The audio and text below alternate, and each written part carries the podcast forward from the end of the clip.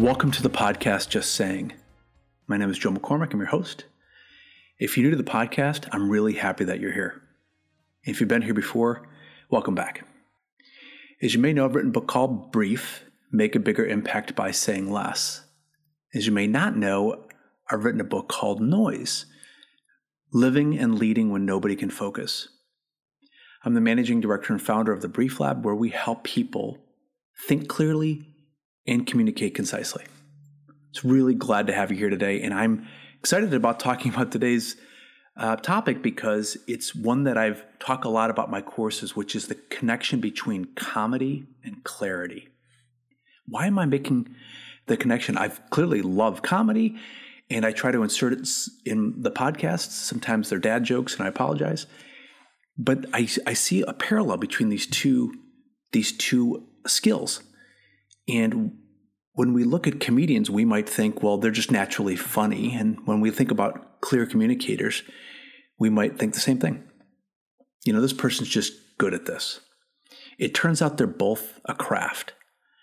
Now, I wouldn't go so uh, far as to say anybody can be a comedian, but you can learn how to do it. And what inspired me to do this podcast was a friend of mine, Evan, who's in the special operations community. He is starting his hand at comedy.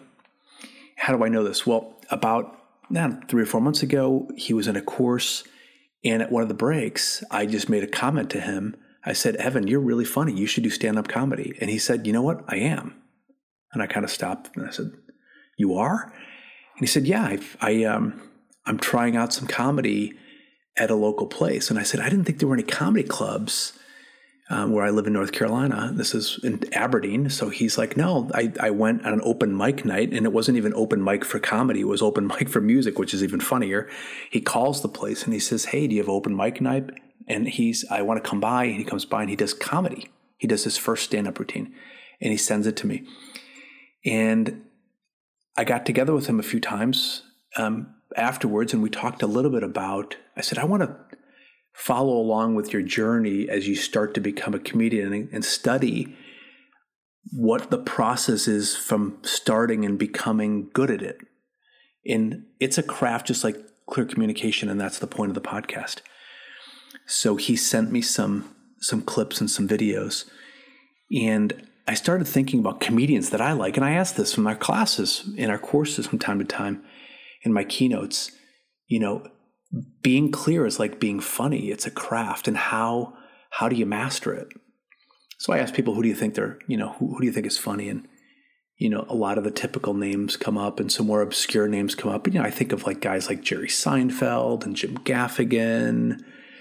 Um, you know, I think of Dave Chappelle, and I think of Eddie Murphy. I mean, there's a lot of comedians, and they're all really, really different. But what we want to talk about is how they're the same.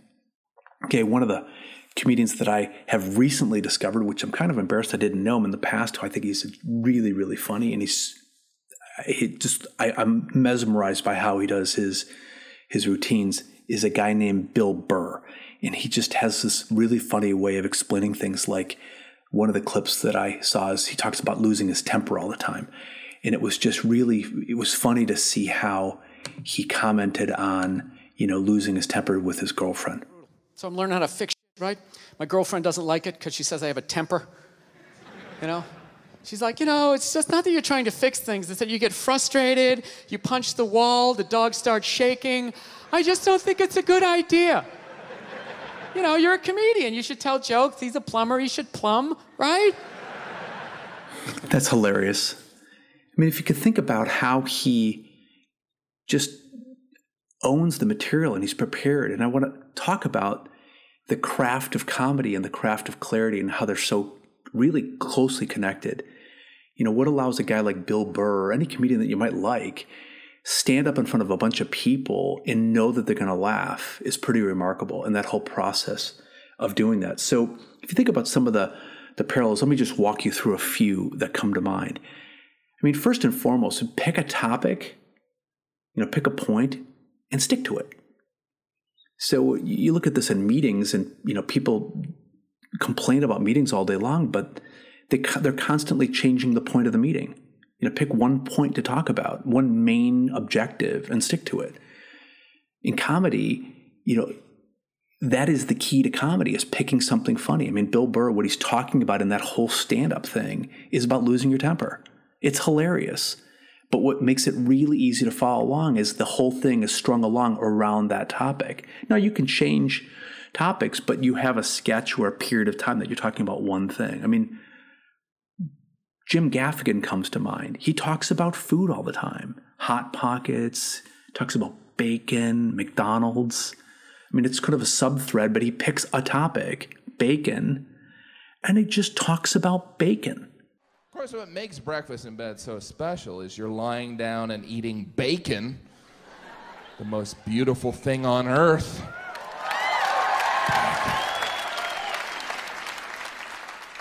Bacon's the best. Even the frying of bacon sounds like applause. It's like, ah, yay, bacon! You wanna know how good bacon is? To improve other food, they wrap it in bacon. If it weren't for bacon, we wouldn't even know what a water chestnut is. Thank you, bacon. Sincerely, Water Chestnut the Third. You know, it's it's it's hilarious how he does that. You know, so we're thinking about the, the, the things that we need to do. You know, I think picking a topic is is a, is a key one. The, the second one is the time needed to prepare and rehearse. Well, I mean, imagine you wouldn't just stand up on stage and start doing comedy with no preparation, but it looks like they've not really prepared. You know, they feel they're really comfortable, they're confident. Well, this is this is a lot of time invested in preparing.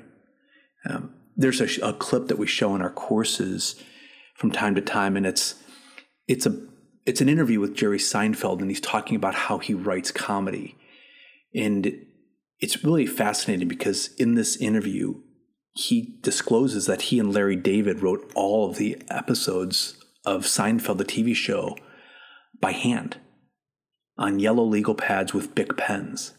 I mean, think about all of that dialogue. Every inch of that show is written longhand. It's a craft. They work at it. They shave words off, they reshape, they edit, I mean, to create flow, but it's a lot of preparation. And they say it out loud. Um, they rehearse, they prepare. So, what is our preparation? I did a podcast on this not that long ago about micro preparation. Oftentimes we think, well, we don't have time to prepare because I'm so busy. Well, something is better than nothing was the point of that podcast.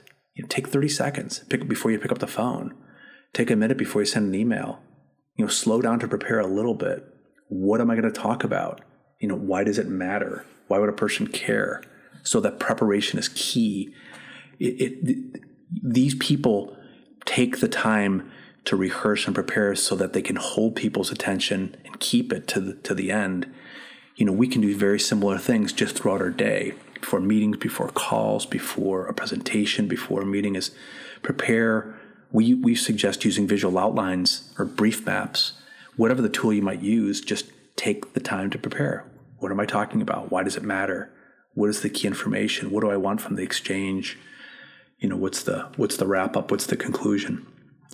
You know, and, and if you look at comedy and clarity, you know, one of the biggest connections is there it's there's a setup there's a point there's a setup there's a transition and there's a conclusion you know there's a point at the end there's a punchline at the end there's a payoff at the end there's a punchline at the end there's a topic there's a flow so what do you do with the, the body of this material in the middle you've got this intro and the conclusion but what do you do in the middle oftentimes one of the devices they use is tell a story you know they help us tell a story um, you know, I was talking about my buddy Evan.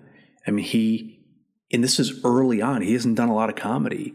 I think one of the first times he goes to open mic night, he talks about going to the dentist. Well, it's a it's a, it's a short story, but the story is absolutely fascinating. And then I also went to the dentist today, and that's also a real thing um, that I'm not making up. But uh, and it's always it's always a good source of material, uh, a good source of jokes.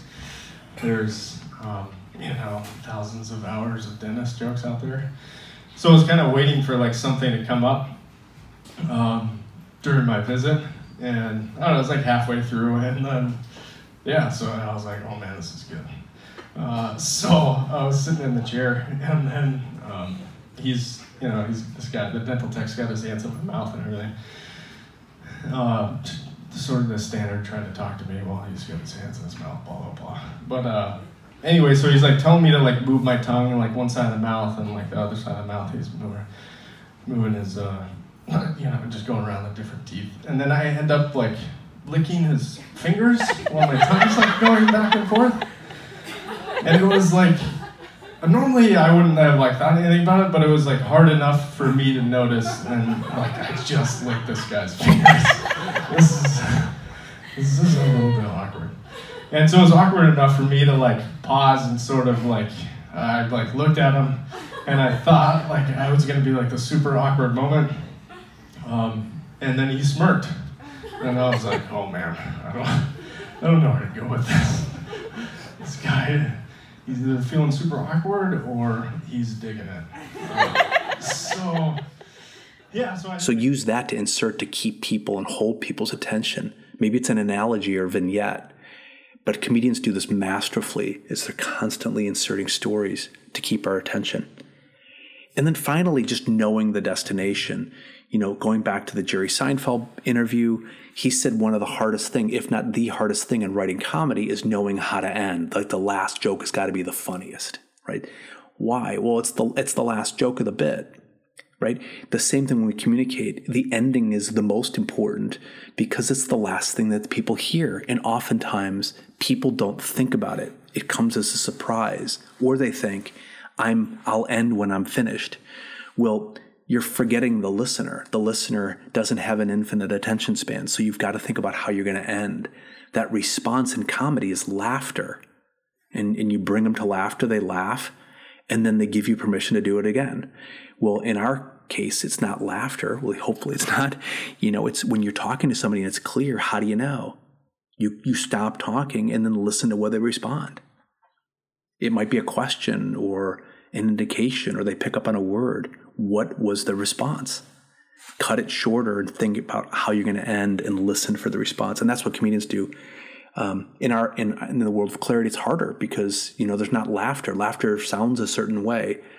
Getting do people get what you're saying? Often comes back as a question or a really good response.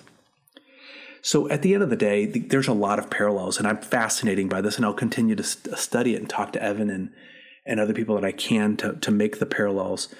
But what I love the most is they're both craft. It's a craft, right? And you know, going back to my my buddy Evan, you know, we were talking early on, and again, he's not Jerry Seinfeld or Jim Gaffigan or Bill Burr or Dave Chappelle, but he's funny. And he said to me, really, really noteworthy. He said, at the end of the day, I'm doing comedy in front of 10 people or 100 people, whatever the number is. It's a small crowd, relatively small crowd. He says, the most important thing is I need to think it's funny.